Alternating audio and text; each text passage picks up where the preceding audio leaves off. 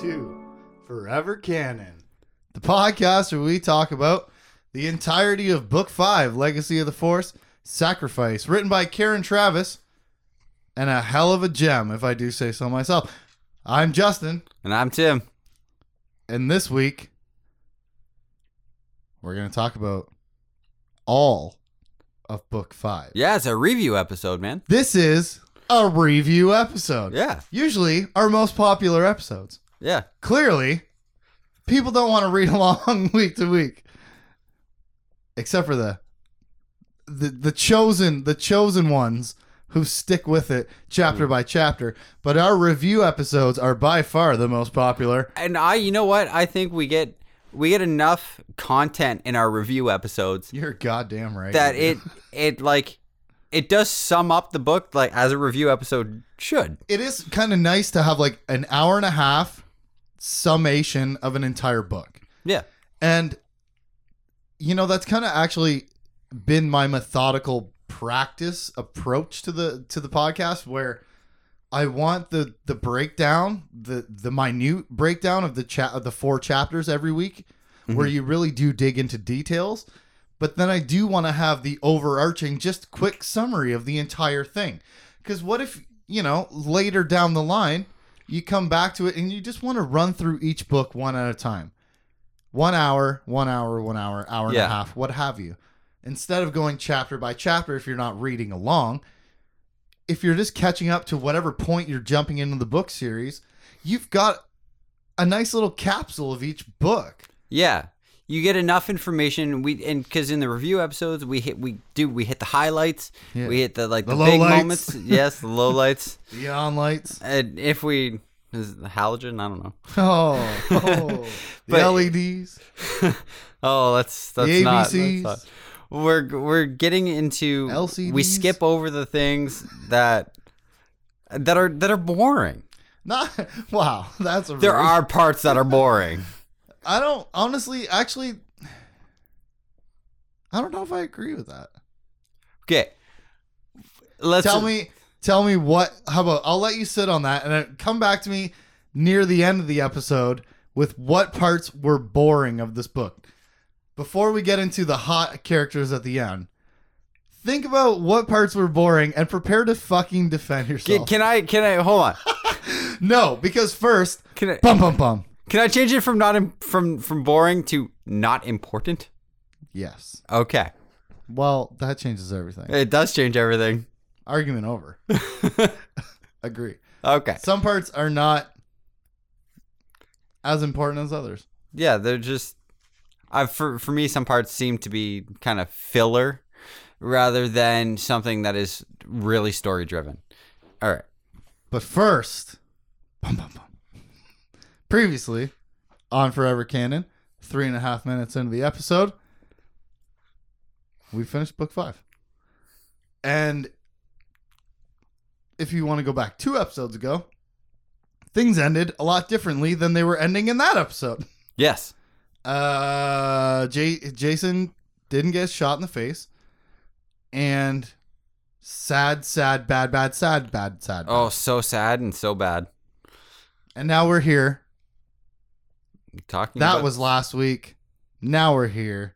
And this is this week where we're going to start our sacrifice review with the overarching story of what's happening in the galaxy at large. yes. Not the specifics of our heroes and their exploits, but what's been happening everywhere else in the galaxy, generally speaking. So, we start off right after the disastrous GA strike against the Confederation at Glitter Town 8. You may That's it. remember everybody showed up there at the very end of the book, and Jacen abandoned everybody to die. yep. Glitter Town, bitches. Alema slams the ship into the ceiling. It's Brittany. I don't know. Okay, that's what's up. More systems are seceding to the Confederation, and many more than that are taking the excuse to open up old wounds and reignite feuds between neighboring worlds.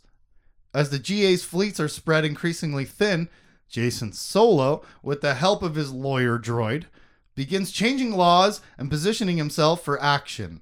So slick. Smooth. That was so slick, Gee- so smart. A simple genius level move. Yeah.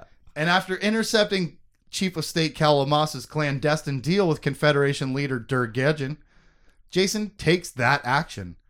Gejjen is assassinated, Omas is incarcerated, and Jacen and Niathal become joint leaders of the Galactic Alliance, leaving the Confederation scrambling for a new leader and new direction. All the while, the Mandalorians have some new tech that could tip the balance of the conflict. Sound about right? Yeah, that's about right. I think I hit all the hot points there. Uh, all the really good, hot story. Not a whole lot points. developed throughout the galaxy. No. Um, we go from the Confederation having the upper hand after the GA kind of embarrasses themselves in the minefield that was Glittertown 8 to the Confederation leader gets assassinated, the leader of the GA gets deposed, and Jacen Solo is now joint ruler of the galaxy. You've been calling it Glittertown 8 that I cannot remember what the name of the place is? I don't want to tell you, but I'll tell you that it's Gilatter Ah, okay. 8. All right. I just, I could not remember. But yeah, Glittertown 8. uh, That was when Jacen abandoned everybody, and everybody was all mad at him for For just taking off. just leaving without saying Because they were all in a fight with other people, and then Alema crashed the ship, and Yeah, you know, Yeah. as you do. and Jacen just takes off. but that's the galaxy at large. Jacen and Niathal are now in control. More murdering presidents, more chaos, more conflict. I sure hope someone has some kind of plan to put an end to all this madness. The GA looks stronger than ever by the end of this book, and the Confederation looks really weak. Yeah. Han Solo says there's not a whole lot going on. Nobody's too mad about Dirk Gejjen, but they all are pretty lost. Yeah, there's no one really stepping up. There's no one next in line, really. Now, I have a general question for you. Okay. As she has so many times throughout the galaxy, do you think Lumiya had any part in all of this extra chaos uh, uh, between planets sparking up their little uh, their little disagreements with each other? Do you think she was pushing buttons behind the scenes in the Force, or do you think that's maybe below her? I think that's just a side effect of her a main goal. natural side effect of the Yeah. the larger chaos that she that she she started the Yeah. the galactic chaos, and then the little fire spread According out. to Billy Joel, she did start the fire, and it's always turning since the galaxy's burning. So on. If you didn't have to memorize that for drama class, I, you didn't go to a Canadian high school. I don't know what to tell you. I didn't take drama. Well, grow up. I took the music class, which was all instrumental. Like I played the saxophone. So And the funny thing is, I never took music class. man, a man who's been paid many, many times to sing and play guitar. yeah. and for the record, I can't play saxophone worth shit anymore. We could play the fuck out of those things in grade seven, though. oh, it was amazing. We were good at those. Me and you were like the only two people that were good Yeah. at the saxophone. Dude, I went I to remember that. Montreal in grade 10 and played at a university. What? Yeah. What? Please tell me more about that story. Yeah. What happened? We went, it was, It was like a full like high school band trip. yeah, the whole band went, and then it was, it so happened that the saxophone section, which I was a part of, Yeah. was like the upper echelon of the band. Oh my god. That's a good word. Yeah, it was. Yeah. And so Don't we pat were, yourself too hard. we were in, we were in the university in Montreal in like their, their music room. And the instructor there had a couple of the saxophone like the newer university kids playing Yeah. come in and I played a song called Saxophones on the Run with these university class. Saxophones on the run. I don't know what that is. But I feel like I should put a music insert in here. I'm not going to. No, no. It was really hard, Yeah. but it was so much fun. And Yeah. I don't I think I was just too lazy to keep up with it. Dude. Yeah, music requires that. Yeah, it requires some commitment. Well, not yeah, well, not even commitment, but just repetition. Yeah. Like yeah. never can't stop, won't stop, never stop. I have I have a lot of fun doing this. so Well, I think that speaking of can't stop, won't stop, never stop, I think these are small potatoes for Lumiya. I think this is just Yeah. the uh, the outward spinning of the events she's already set in motion a long time ago. Like, Yeah. this is the uh, the outer reaches of the galaxy of the of the spiral arm. You know, Yeah, it's it's just like the uh, I'm thinking Side of like yeah, like when it will and because we were we were playing D and D last night and grenades. When a grenade goes off, this is like the shrapnel. yeah, yeah, Yeah. pretty much, yeah. The un- unintended consequences that you still, well, I think she still would value Oh yeah, for sure. it takes away from from the focal point that everybody should be paying attention to. So But speaking of her, yes, let's get to our deep dive into the characters. We've broken them up into groups as we do every book. And our first group of characters is Lumiya and Alema, aka the Dark Ladies. Alema might not even be in this book. She might have memory wiped herself out of the book. She might have greasy, creepy, oily, or worm or crawled her way out of my ear. Who knows? Lumiya told her to keep an eye on Jacen. What is she doing? That's it. She must be keeping an eye on him from quite a distance because everybody else fucking sees him and everything that he's doing at the end of the book. But she pretty much she she meets up with with Lumiya right after ship gets dropped off, Yep. and she's like, "Oh, cool! I'm gonna go get Jacen to use him as bait." And Lumiya says, "Fuck off three thousand, or I'll kill your ass because my plan's almost complete." Yeah. You can watch him from a distance. If you if you interfere, I'll kill your ass. She talks about how like she was broken through the death of her sister and she's been lonely all of her life and that's how she turned to the dark side. And it was like a really emotional turn for her Yeah. um for us as a reader anyways to get into. Even Lumiya pitied her a bit too yeah, at and that it, point. it, it was just a nice a nice payoff of why she's so broken. yeah. You know, like don't like we talked about before, don't just have it be an arbitrary thing. Have it be a meaningful thing. Yeah. Of course, like that's good writing. And this is. Lumiya though, is pretty heavily featured in the book.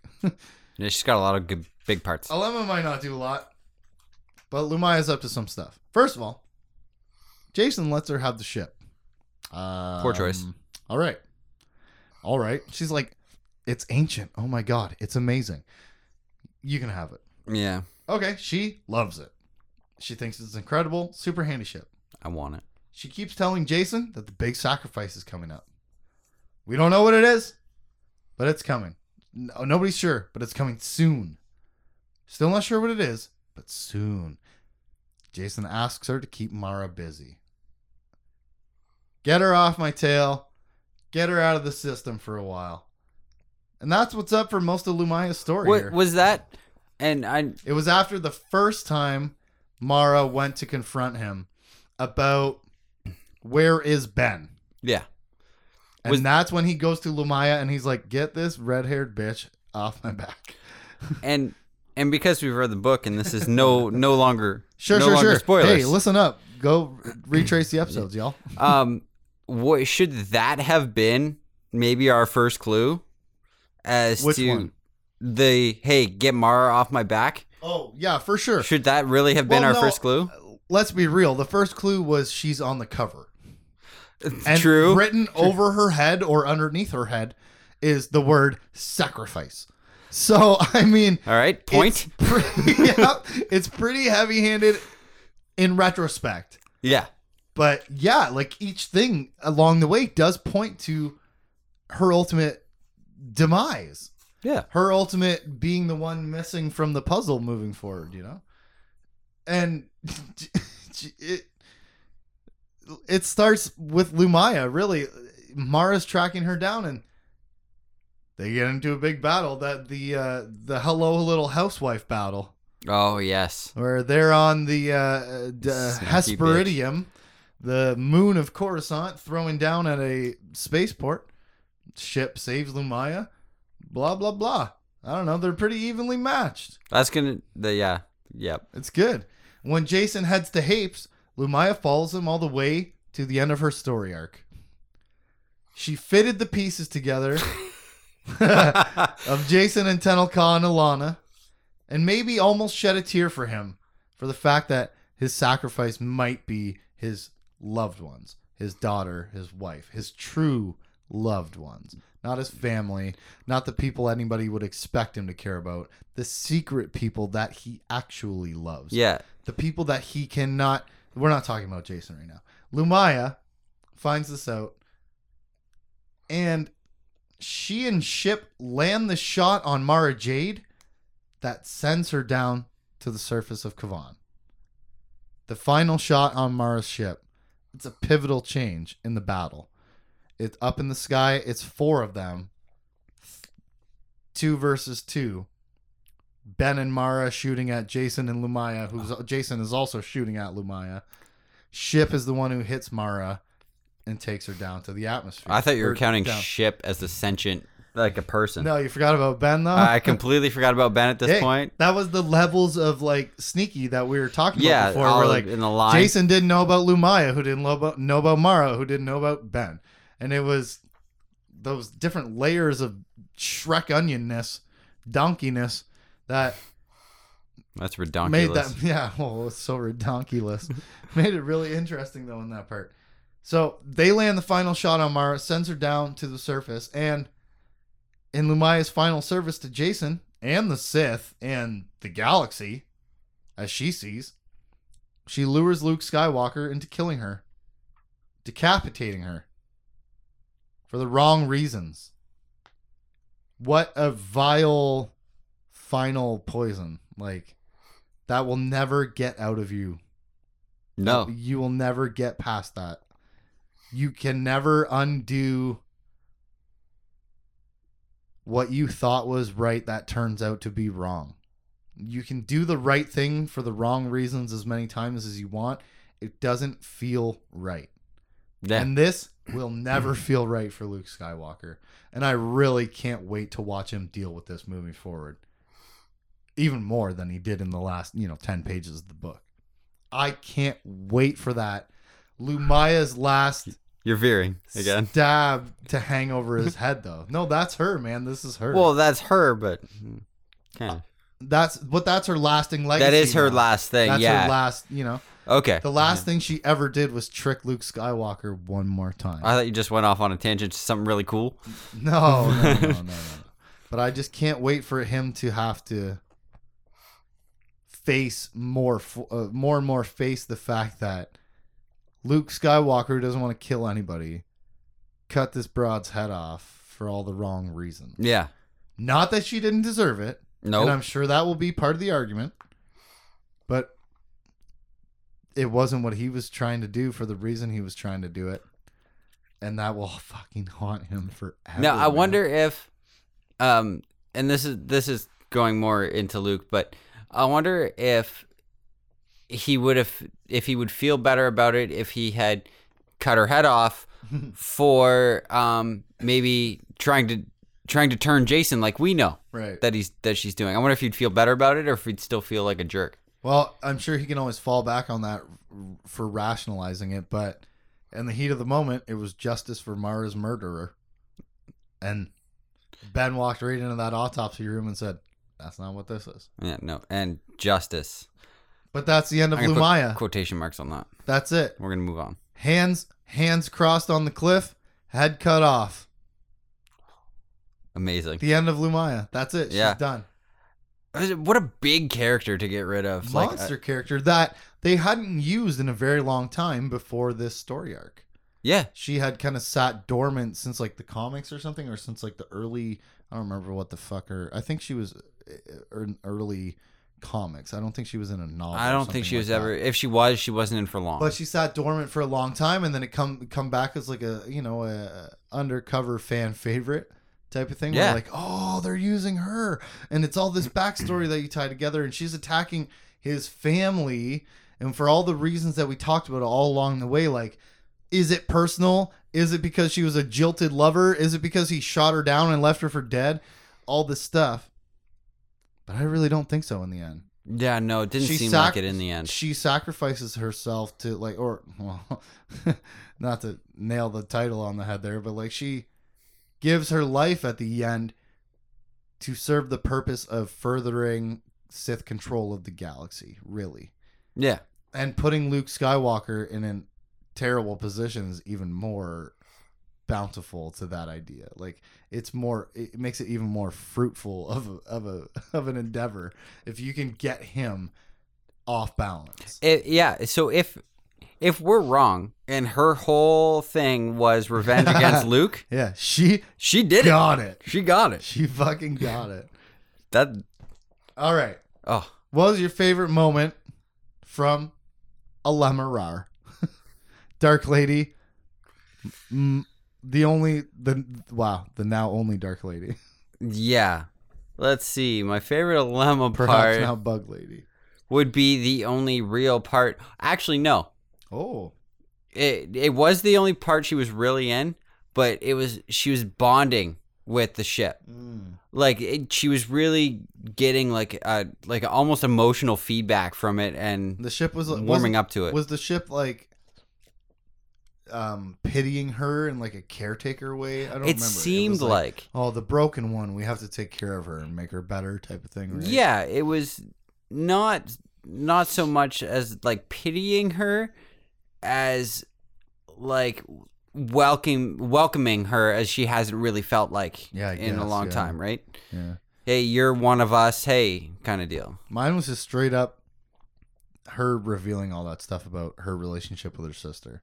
Well, that was deep stuff too. It just same it gives the proper foundation to all the batshit crazy.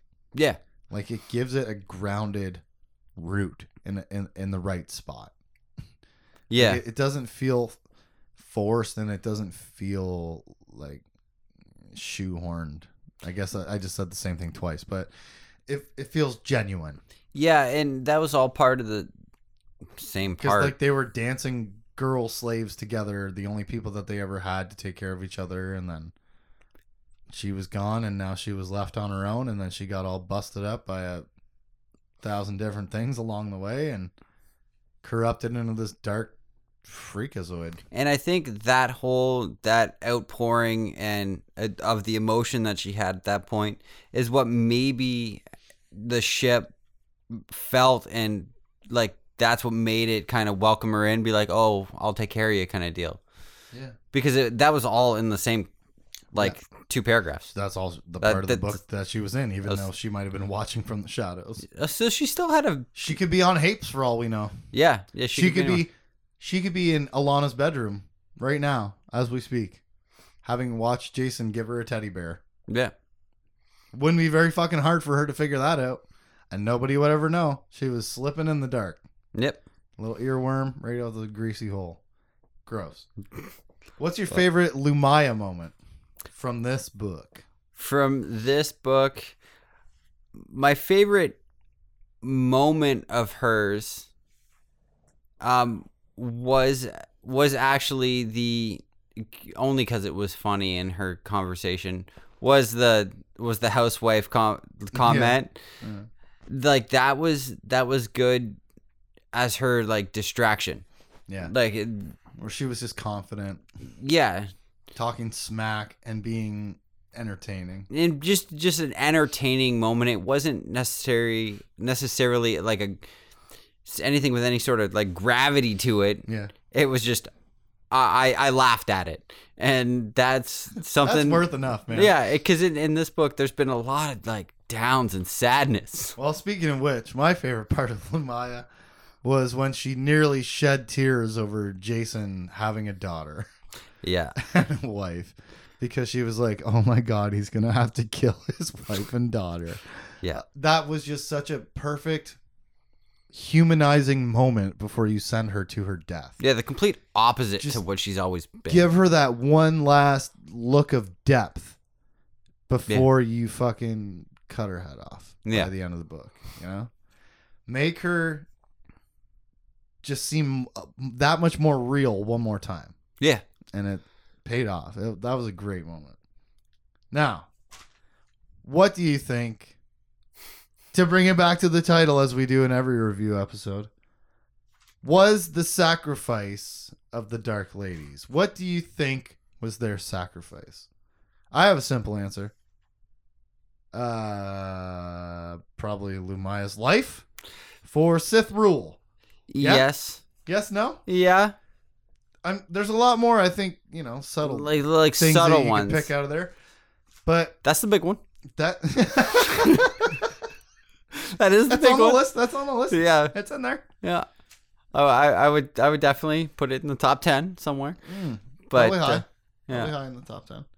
Yeah, I don't know. I, I think like there's there's a c- couple little spots where she would where she, she would say um sacrifice her own not not just her life but her own safety or even like mental well-being like the part you were talking about where she's crying she she sacrificed her own like um like uh, her emotional shielding at that Yeah. point to just feel something. And she, you know, she even told Jacen, yeah. "I know, and it's okay," and, and it's all right. made herself vulnerable and stuff like that. Yeah, I But- think, but I think ultimately, Uh, yeah Yeah, yeah, she- she, she died. she gave her life to keep Jacen's secret that much longer to for him to she said literally consolidate his power over the galaxy yeah have a little extra time our next group of characters number 2 on the list a long one not Han and Leia the solo parents absentee edition. They are not in the book. No, Leia Han answers a phone call. Leia eats a fruit mountain. They make a phone call. Terrible fucking parents. Yep. That's it. That's all they do in this book. Leia and Mara go to edible arrangements, and uh, Now, I, whatever they're doing in the background that nobody knows about, I don't know because I just said nobody knows about it. yeah, because they're I'm the reader. I don't know. Moving on. yeah. to our third set of characters, half of which have a lot to do. The Masters Skywalker, Luke and Mara. Yeah, And I mean that truthfully. So, we're in book five. Yep. We're finishing book five. Clearly, we're more than halfway through this nine book series. Luke Mathematically, Skywalker must be up to some heroic shit by now, right? Such as heroic boot finding, heroic sleeping, Yeah, he sleeps like a champ. heroic heroic meeting sitting, heroic sleeping all the time, heroic heartbreaking, and heroic ex girlfriend Sith killing. By the end of the book, he gets up and does the thing, but that's about it. He wakes up, he finds some boots, calls the Jedi Council to do some stuff. He doesn't help his wife, and she dies. Smart. Super smooth. He even says at one point in the book, Oh God, how would I feel if Mara ever went and did something and I didn't help her and she didn't come home? I don't know. Do you want to lay that on a little fucking thick, chunky peanut butter? Uh, well, what? now you know. Well, let's find out in book six because she's dead because nobody helped her. Even though she says she didn't want help, go there. Yeah, help her She's- anyway. Sure, sure, she left when you're asleep. Okay. Be awake. You, you're saying you you Wake the fuck up, Luke Skywalker. Jedi Maybe that's- Grandmaster Luke can't find her in the Force? Maybe that's the literal message to him. Wake the fuck up. Yeah. Wake up, dude. Everything is being taken away from you while you're sitting I around, laying around doing nothing. Wake up. Your wife is dead. Mara, though, Oh, she's got lots. she does not stop from page one. Starting in the prologue, it's her saying, I should have killed Palpatine. I could have done something before he did all those bad things. I could have done something.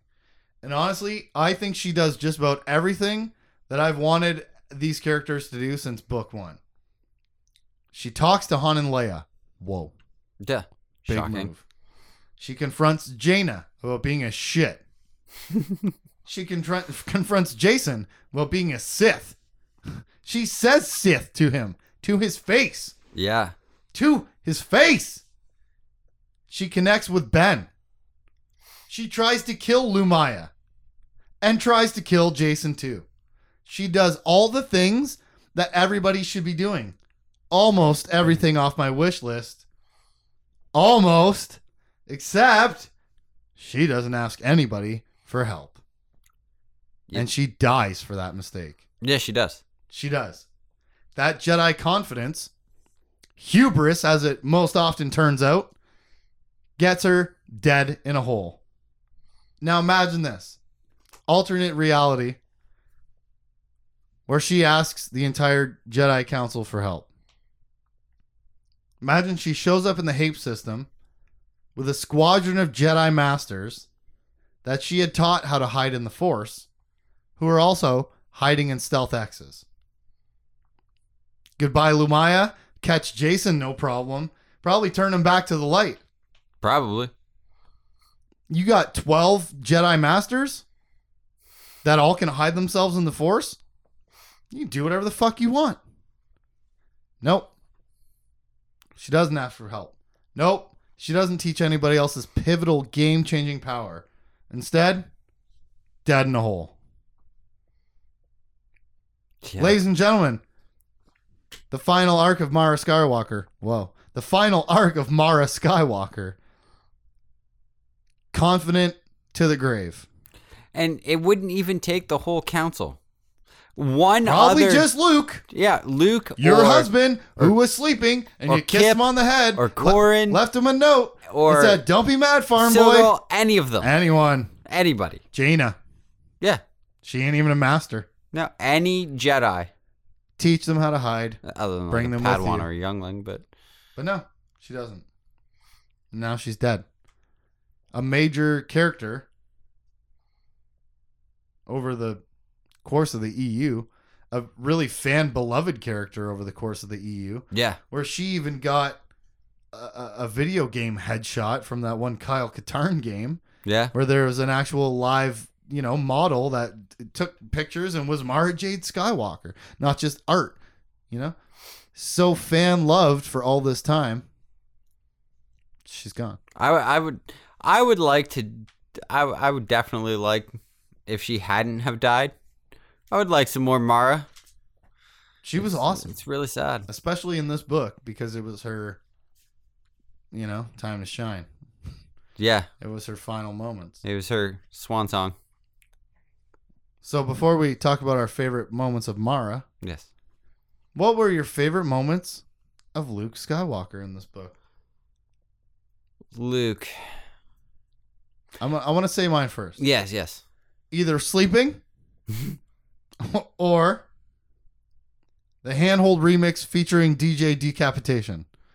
One of those, probably the second one, where he's like, they're like, oh, she, the way Karen writes it, he reached out and he grabbed her hand again. Uh, and you're like, no. and then he pulls her up on the head off. Yes. that was a that was a nice like symmetrical callback to the end of the last book where they're holding hands in the middle of Glitter Town spaceship crashing into this fucking thing. He grabs her hand on the edge of the cliff and cuts her stupid head off.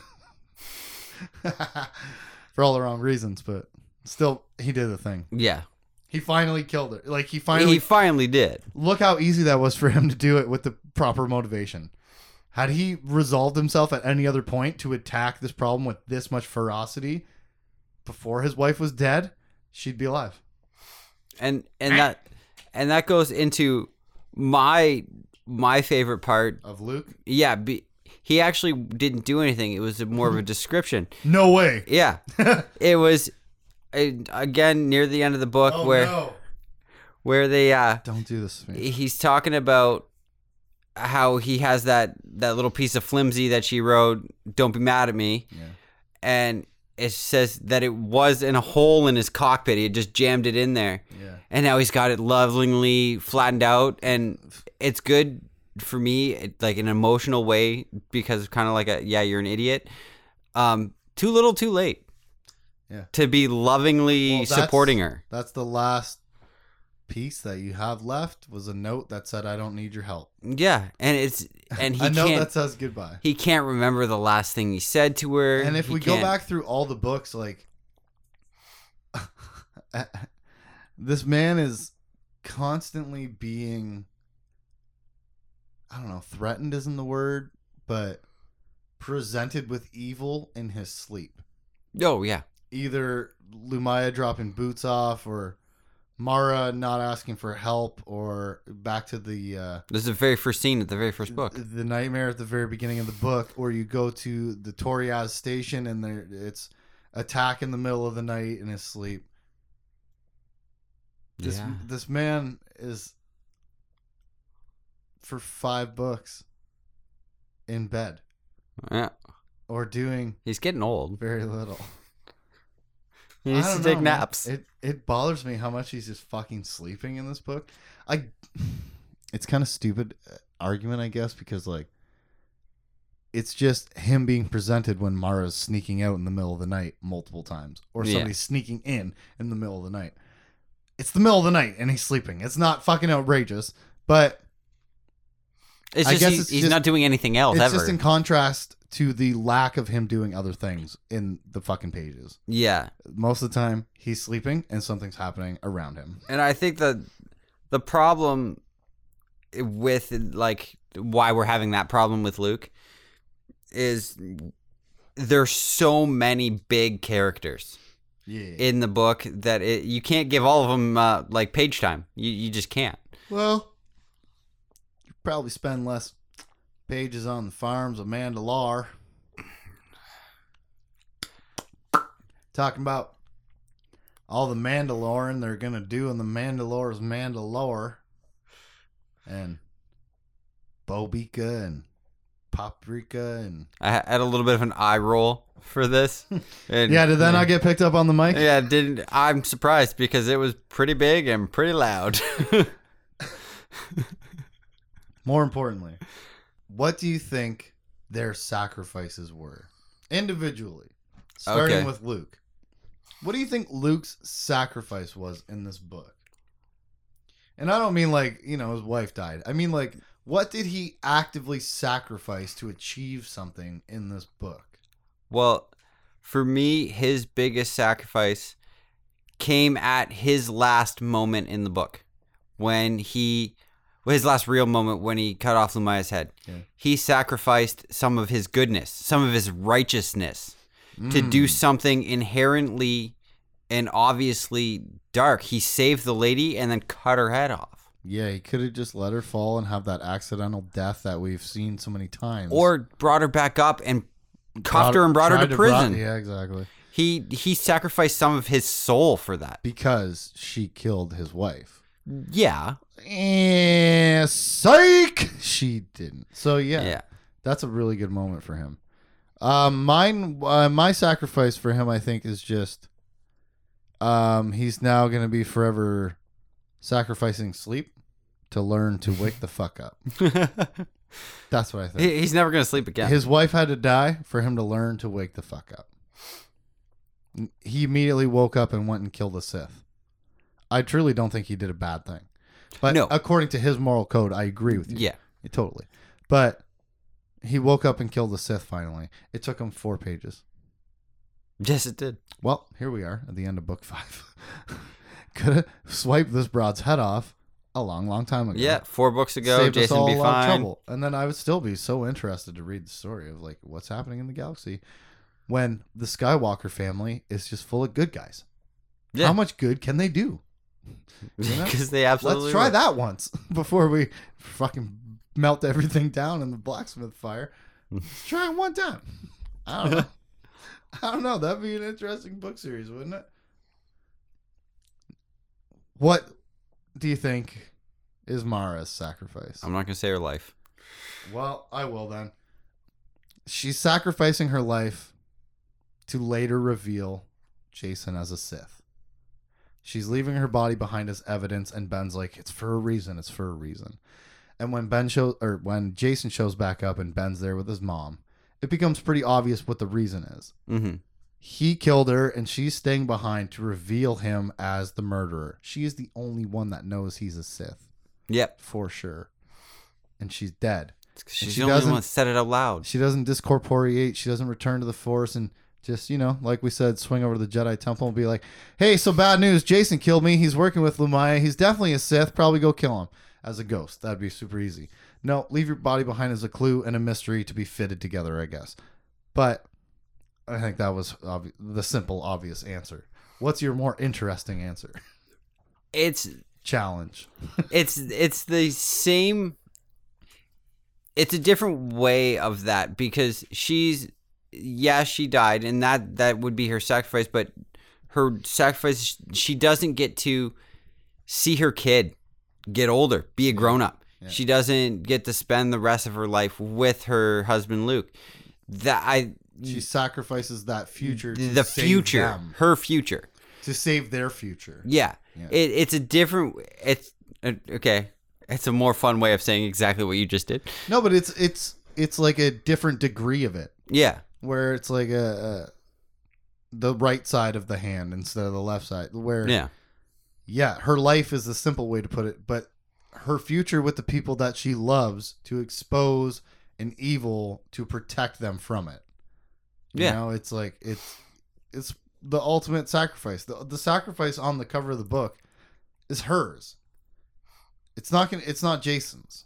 Yeah, like her kid is 14. I mean like I don't know how many of you reader longers have read these books before, but like Star Wars not often the bad guy wins. Yeah, no. You know, so ultimately, whose sacrifice is it going to be, Jacen's or hers? The bad guy going to win, or the good guy's going to win? Is it going to be her sacrifice that makes becomes the ultimate turning point, the only evidence that leads them to the bad guy that's doing the bad things? You know, yeah. I mean, for now, assuredly, I don't know, but Right now it looks like Jacen's winning. she dead. She did. I, which I believe is the line I used in the last podcast. Score one for the Sith. Yeah. And cut to character number four. Highly, highly focused on in this book. Jaina Solo, the angriest Jedi. Not so much angry in this book as she is not in it. All right, next character. Another big fat fuck you to Jaina, two books in a row, as if she doesn't deserve five to ten pages of character development. That's it. Yeah, no. Nope, five ten pages. You can't give her that by herself to do her own thing to expand her own character. Nope, she's a sidekick to Mara a couple times and gets told to fuck off the entire time. yeah, yeah. She had like three lines of dialogue, Uh, maybe. All superfluous. Again. All of it. again. And last time it was the same thing in the last book. Jaina, If you remember our last lots of stuff. review episode, there was a whole big Oh. thing. go right back and rewind to Jaina Solo because this is gonna sound fucking familiar. Yeah, She is not being used in the book. this guy went off went off on how Jaina wasn't around in the last book. Here's why. Because what could she be doing? She could be in scenes tracking Alema Rar. She could be in scenes with other Jedi Council members discussing her brother. She could be in scenes with her brother confronting him. In scenes with Ben checking up on her cousin who is in the fucking army and she's been in the military and she knows what it's like. And she, yeah, She's not doing anything for no reason. yeah, That's garbage, man. That's fucking garbage. You can't give her a half a chapter to do a goddamn thing yeah. to build her own story moving forward. because She's been stagnant for five books. yeah, Watching fucking chin ups. well, yeah, well, she's Jacen's twin sister. She should at least be the, if not as much dialogue or as much pages about her, the flip side of his coin. At Some at amount the of- minimum. Some amount of reflection of thinking that's not him, but comes from his twin. yeah, some amount of wow here's what i think about all the things jacen is doing. Anything at all would be helpful. anything. She could be doing so many things. So hey remember that badass girl the twin the super force twin jaina from the new jedi order? She was really good in that. Remember her from the dark nest she was really good in that buy legacy of the force today and read fuck all about her Why? I it's pissing me off now by the fifth book. Yeah, The lack of Jaina is rude. yeah, It's it, fucking it kind of is. It's disrespectful is. to her as a character. It really kind of is. That is. is this guy's twin sister. And she has been Ah, God, I don't know what C-list celebrity a couple times in the books, otherwise largely oh, ignored. C list. Oh boy. That's it, man. Favorite part? None. Yeah. Sacrifice? None. Next. Our fifth character, Ben Skywalker. Formerly known as the Littlest Prentice, now known as Sad Since Kavan. ben Skywalker, Sad Since Kavan. Man, fuck this book series for all the things it's done to this child. yeah. I've been sad since. Fuck. Oh. It's been rough. it's not good, man. Rereading this series as a grown man, dad, oh yeah. it's like Oh boy.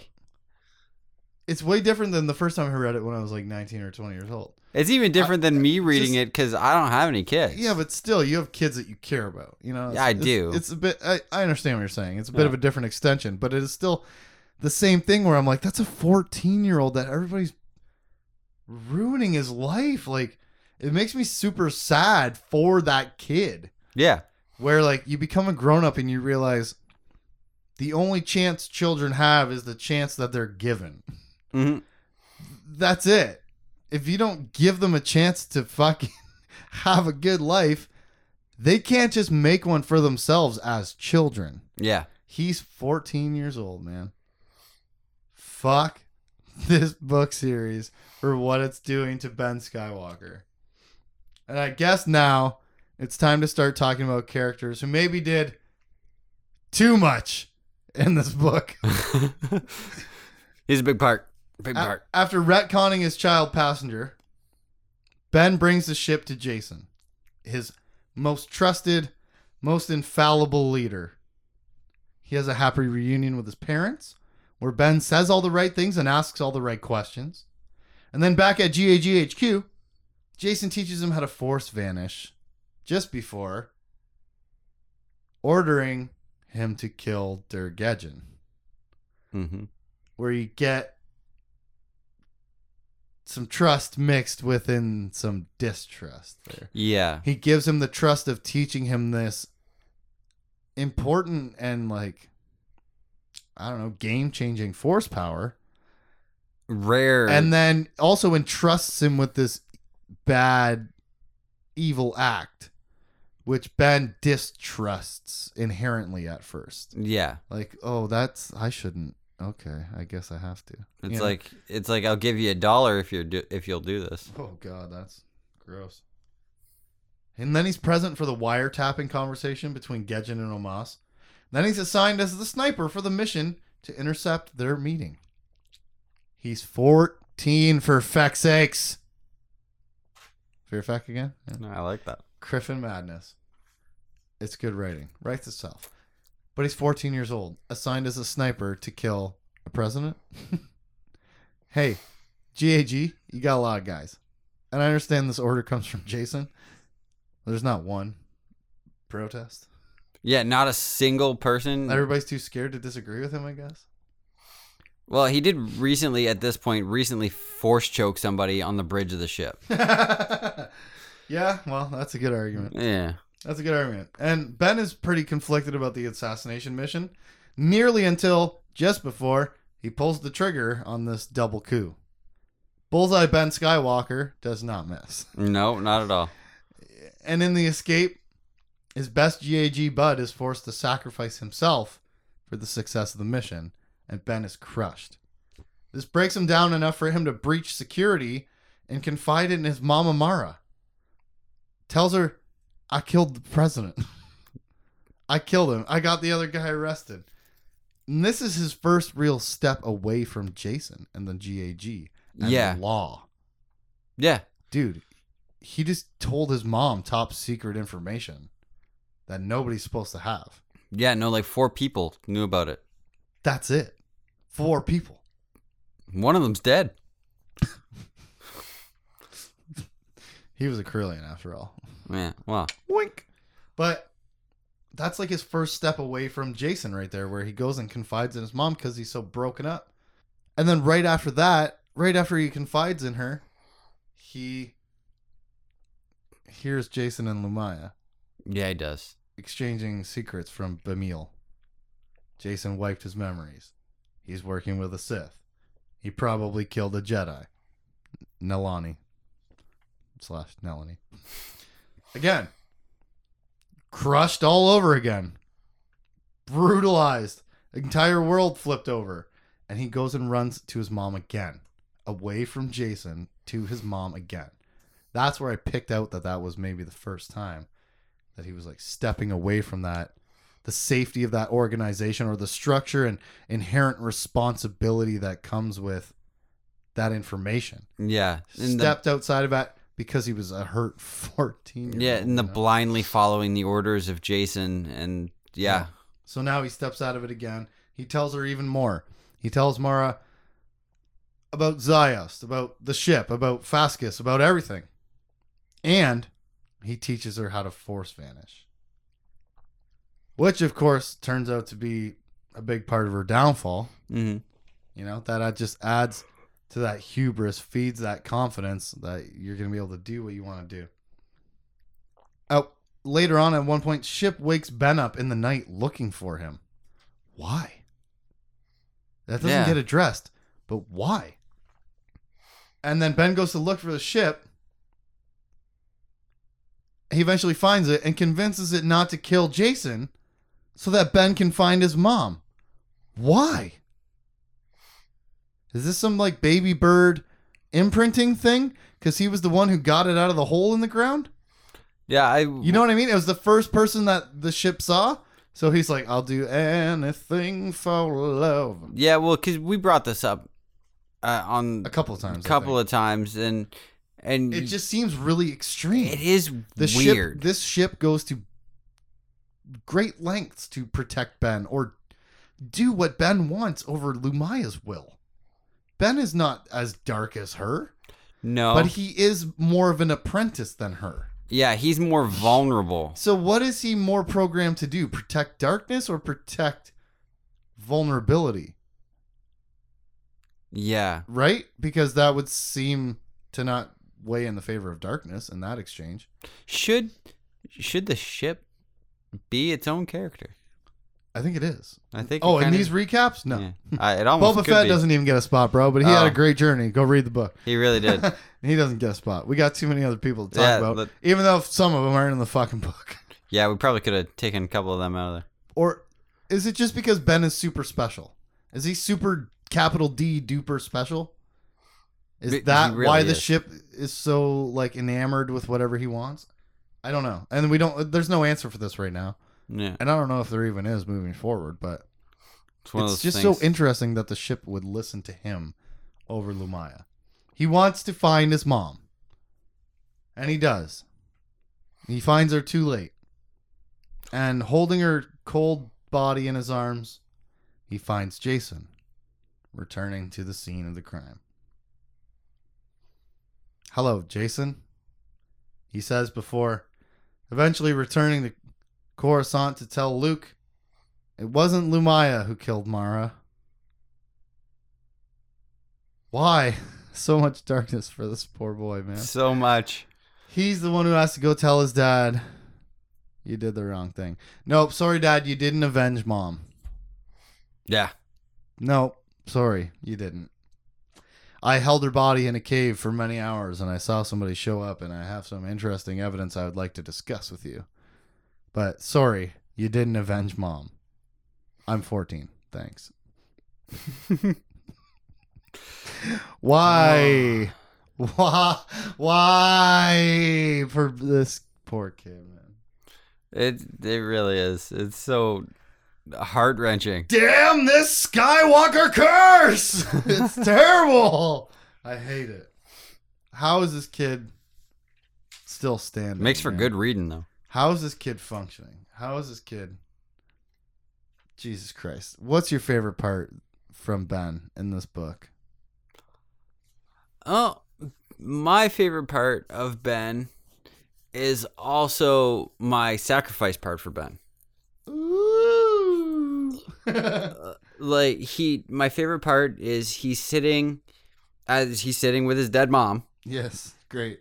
and he's Let's talk about that more. Thanks. yeah oh, wait till you get to my sacrifice part um he's he's sad but he's still doing his job Yeah. he's taking stock of everything keeping track and because That not one, only- like, sorry, I was gonna say that one, like, delineation where he was like, fourteen-year-old Ben was hoping his mom would take a breath. yeah Uh, Lieutenant Ben was gathering evidence. yeah Uh, not just like that's a nice characterization of him being a 14 year old soldier. Yeah. Yeah, Sorry to he's, interrupt, yeah. No, he's he's focusing in the moment. He puts aside those feelings and he's focusing. Yeah. He sticks him in a spot. Yeah. It's probably not a healthy spot. No. And And they're in a box for a minute. I'm going to just keep going to my sacrifice for Ben. Go for it. That same part where he sacrifices what's left of his childhood. yeah. Right much. then and there. Yeah. He's To try to save the f- galaxy in Yeah. a way, right? Like, obviously, whatever happened here is a very sinister threat yeah. to the entire galaxy and i need to put aside my childhood to yeah. make it all fitted together Yeah.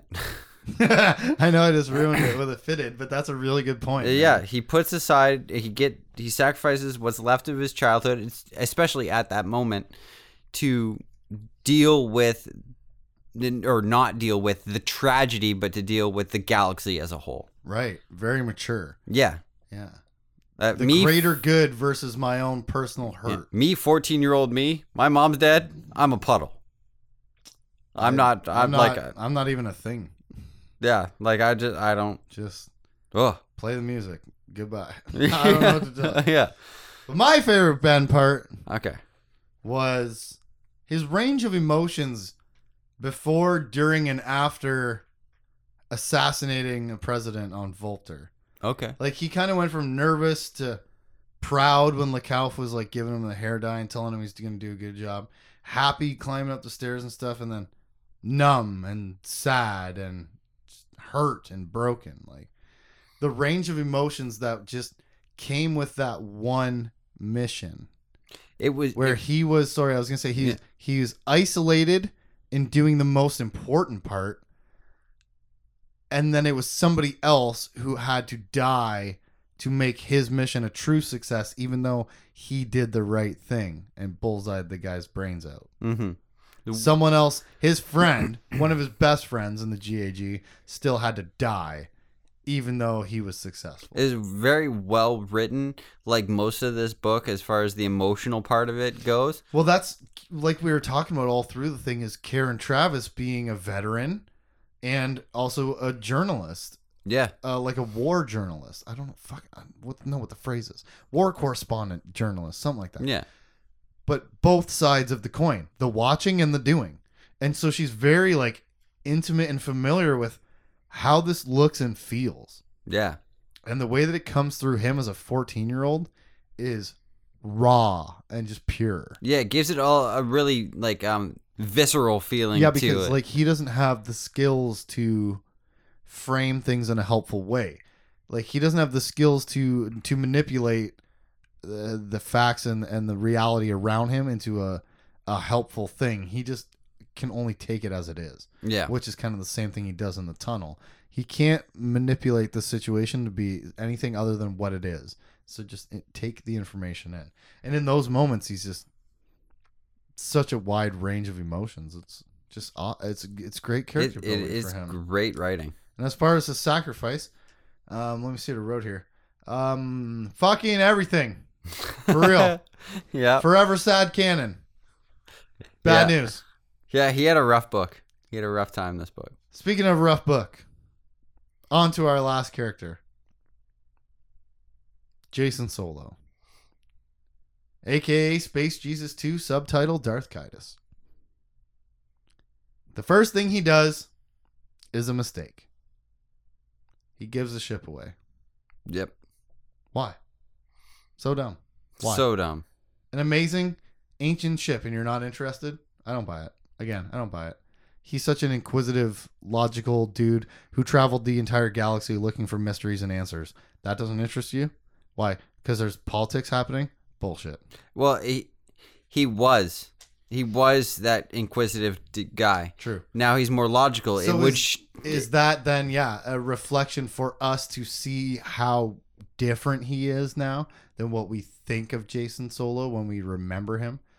Like, he doesn't even care about this amazing artifact in front of him. He's so absorbed and focused on, well, taking over the galaxy and, and you know, subduing chaos in every corner of it. yeah, he's thinking He's too not even- logically now. He's not even interested in mystery anymore. Yeah, because I think he used in one of his thoughts. He says it'd be too conspicuous.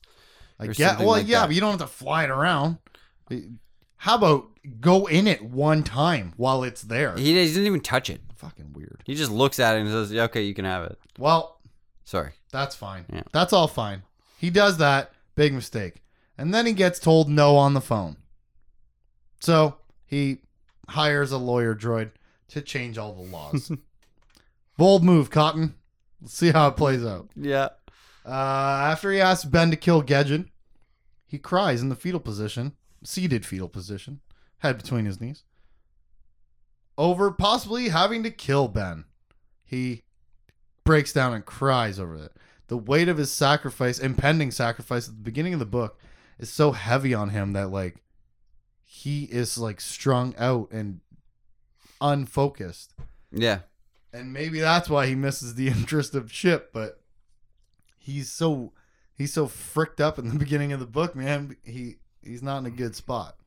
He's just waiting for the shoe to drop, waiting to find out do I have to kill my daughter or my Yeah. wife or both? Or my Or cousin. my cousin Or, or anyone, everything. Everything. Who knows? And I love it when we get the, the those real emotion moments from Jacen yeah. where like I'm genuinely upset that I might have to kill my cousin. Cuz you would be. Cuz he loves that kid. Mhm. So like yeah, let us feel that, you know.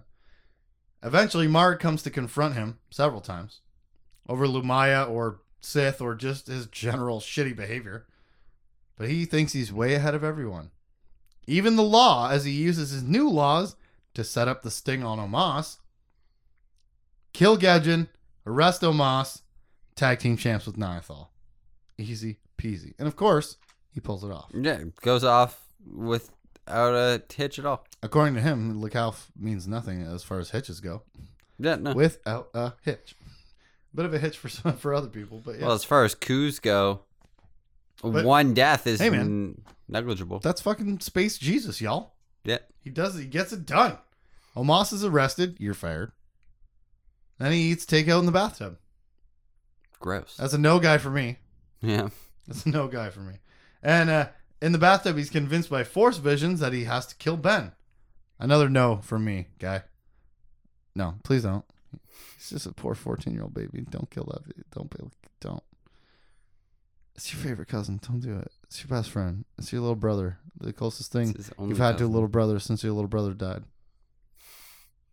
Just saying. It's the only person who fucking looks up to you. It's the only person who thinks you're a good person. Yeah. Don't kill him. So far, he doesn't have to. Yep. And then he goes out of his way to win over the hearts of the common people. He takes them for a tour of the evidence taped chief of state's office and says, Ha ha ha, look at all of us. We're doing all the things right. Before again, he gets ambushed by Aunt Mara. And she tells him to turn back to the light. And he tells her, Good night. Yep. Oh, oh that scene Yeah. was Because uh, he doesn't chill even, inducing. he doesn't even say Aunt Mara. I think he just says goodnight, Mara. Yeah. He's not worried anymore about anything. He's just gonna kill whoever he has to. Yeah. By that point in the book, he's like, whatever's in my way, choppy choppy your pee pee. Sorry about your luck. You're dead. Kind tie. It's over. He then runs off to see his two loves at Hapes, which breaks his heart one more time before an all out firefight on the way out of the system. Triple threat, hell in a cell match. Jacen versus Mara versus Lumiya with special guest referee Benjamin Skywalker. hanging out, telling shit, please don't hurt my mom. Eventually, of course, he comes to the caves of Kavan with Mara. And there he makes her his sacrifice. All the attachments he has are cut. Anyone who ever truly loved him will never again. Anybody who respected his decision making will not moving forward. It's over. Yep. He's done the evil deed now that will make him irredeemable in the eyes of good people Yeah. and in the hearts of his family, even worse. It's over. The sacrifice is done. Do you like that it was Mara? Well, I liked Mara. Like so- we talked about in her section, very popular character. but I do like how they explain it in the book how that works, mm. why it's Mara. I do like that, Yeah. but I I liked Mara as a character, so She's just a huge character for the for the EU yeah. and has been for a long time. It's Luke Skywalker's wife. You don't Yeah. get too much bigger billing than that, you know? Like much like Chewie in the in the NJO and Oh. Anakin too. Yeah. It's a major character and you use their death to make it real. Yep. To make the story real, to make the threat real, the danger real.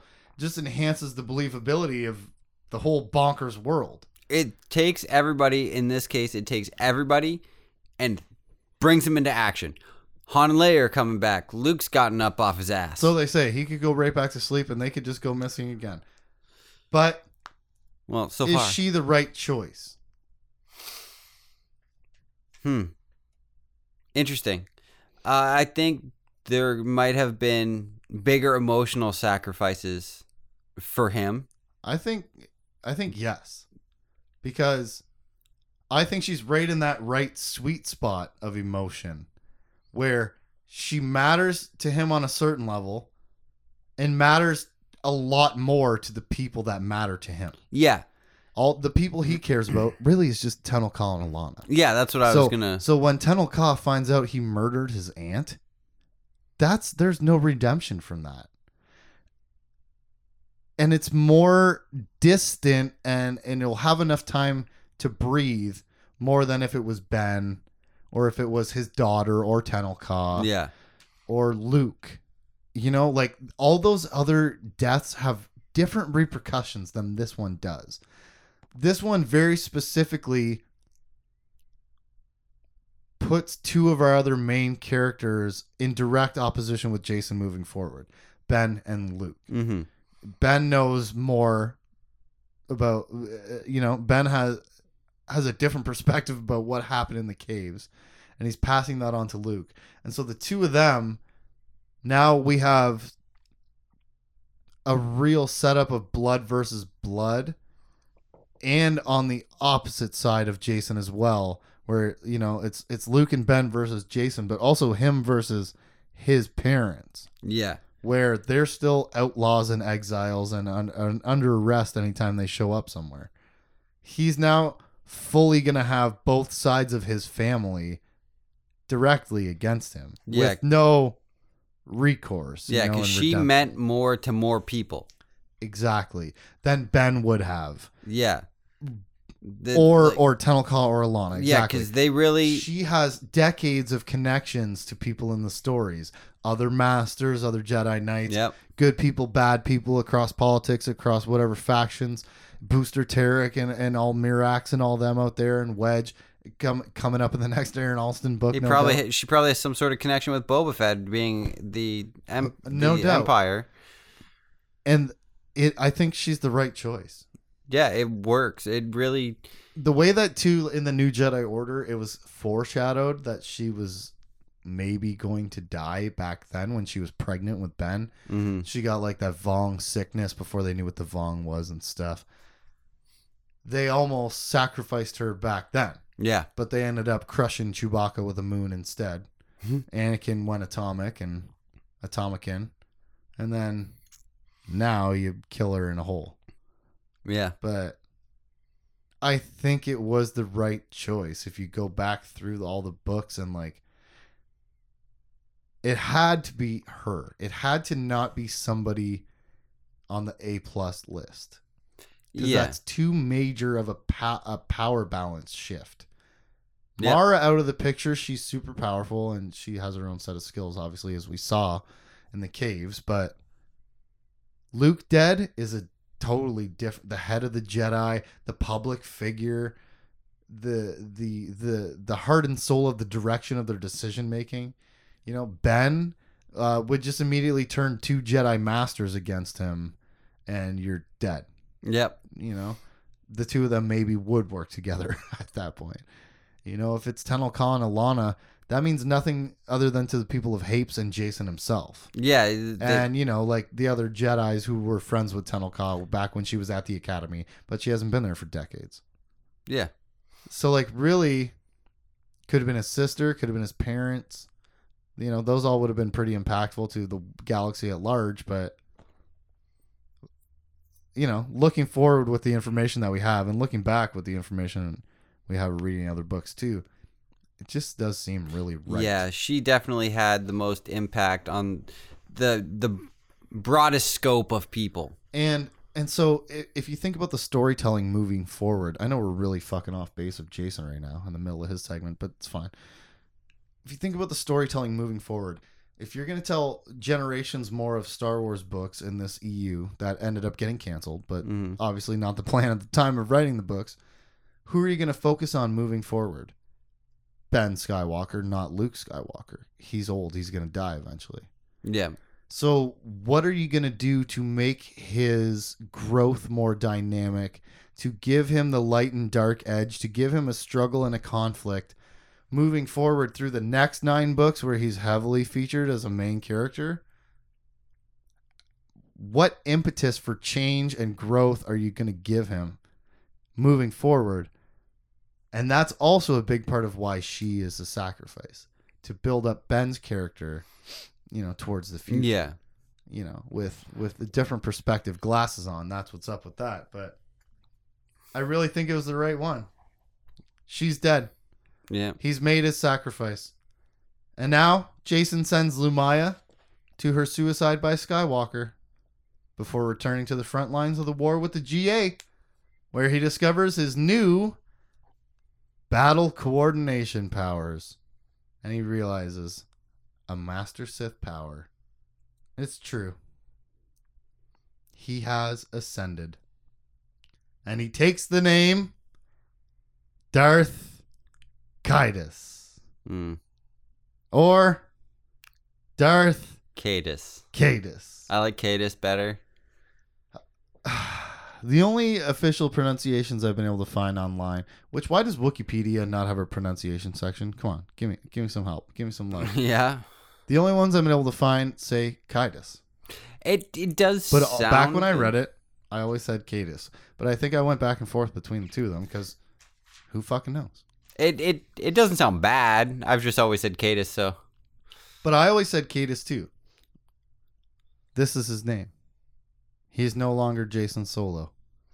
Moving forward in the next book, when we do the review, this is not going to say Jacen Solo.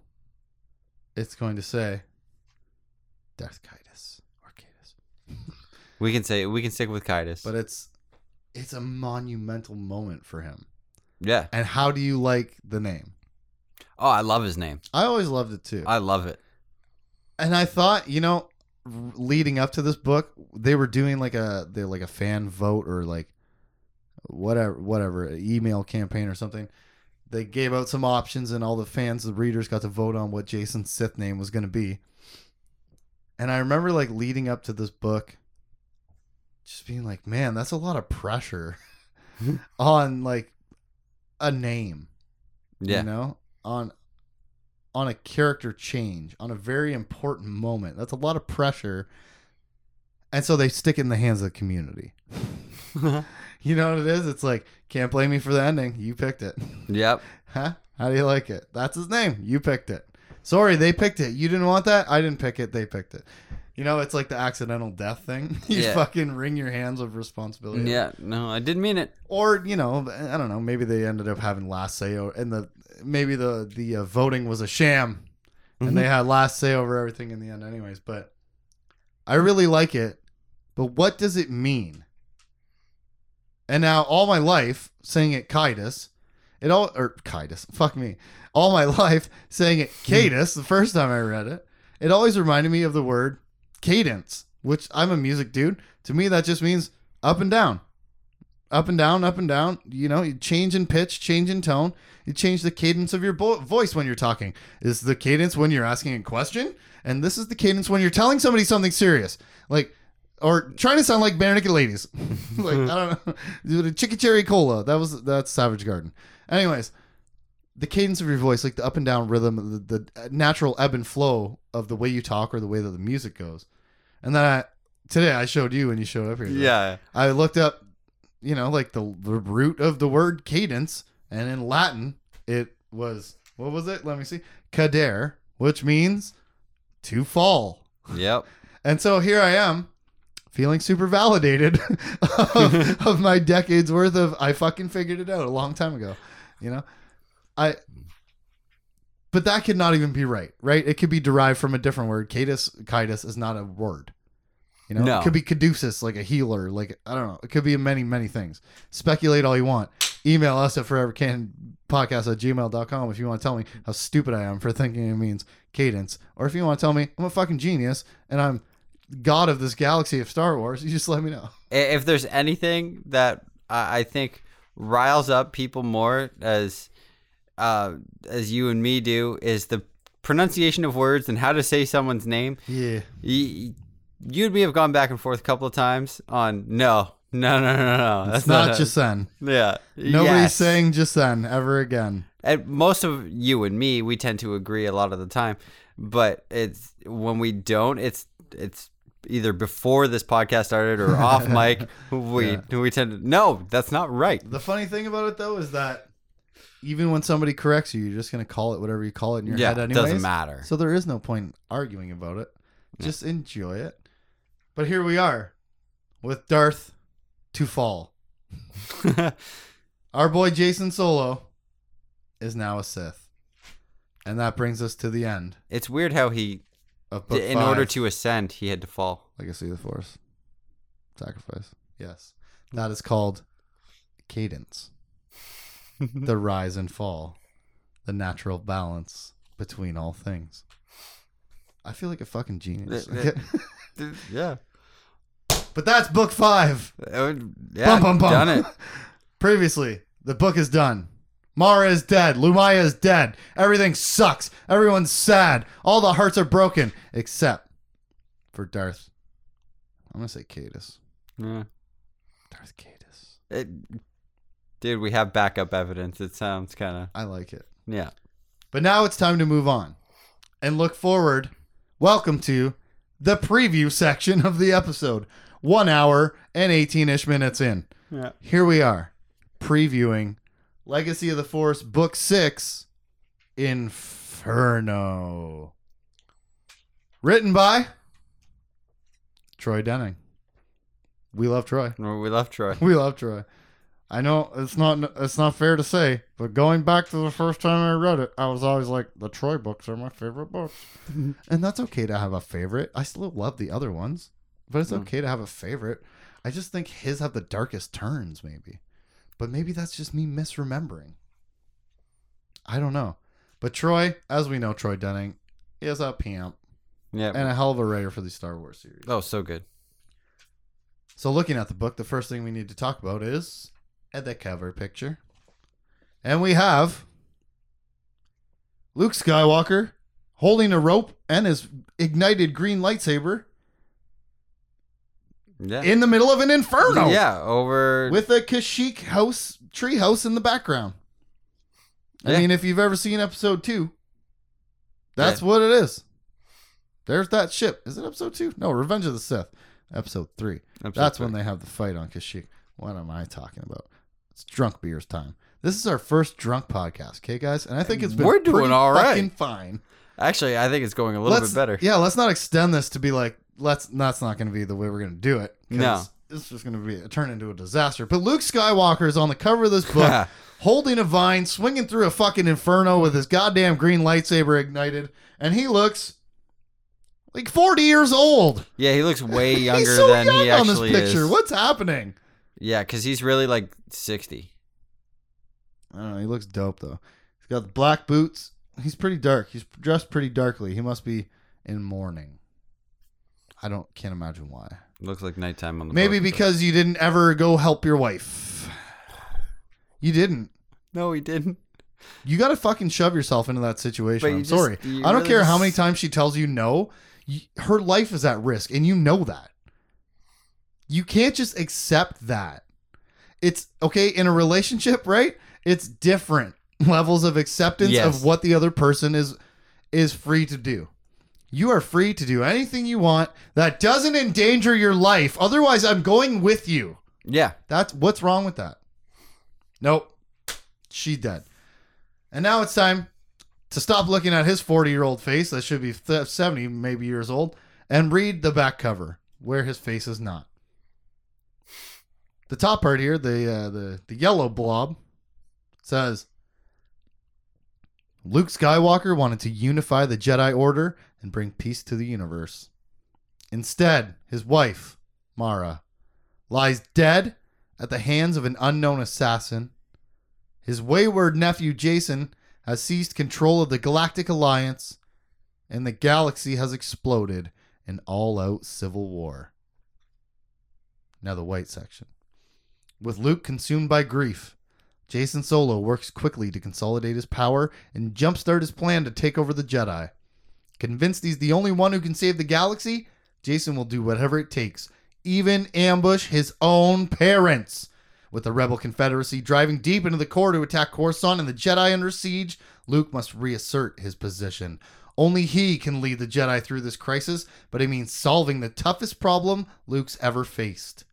Does he fight alongside his nephew Jacen, a tyrant who's taken over the GA, or does he join the rebels to smash the Galactic Alliance he helped create? Bum bum. bum. Big decisions. Big decisions have to be made. A couple things I'm picking up out of the back cover. Number one, we're not sure it was Jacen that killed Mara. Yep. It's a mystery, apparently. okay. Number two, chaos.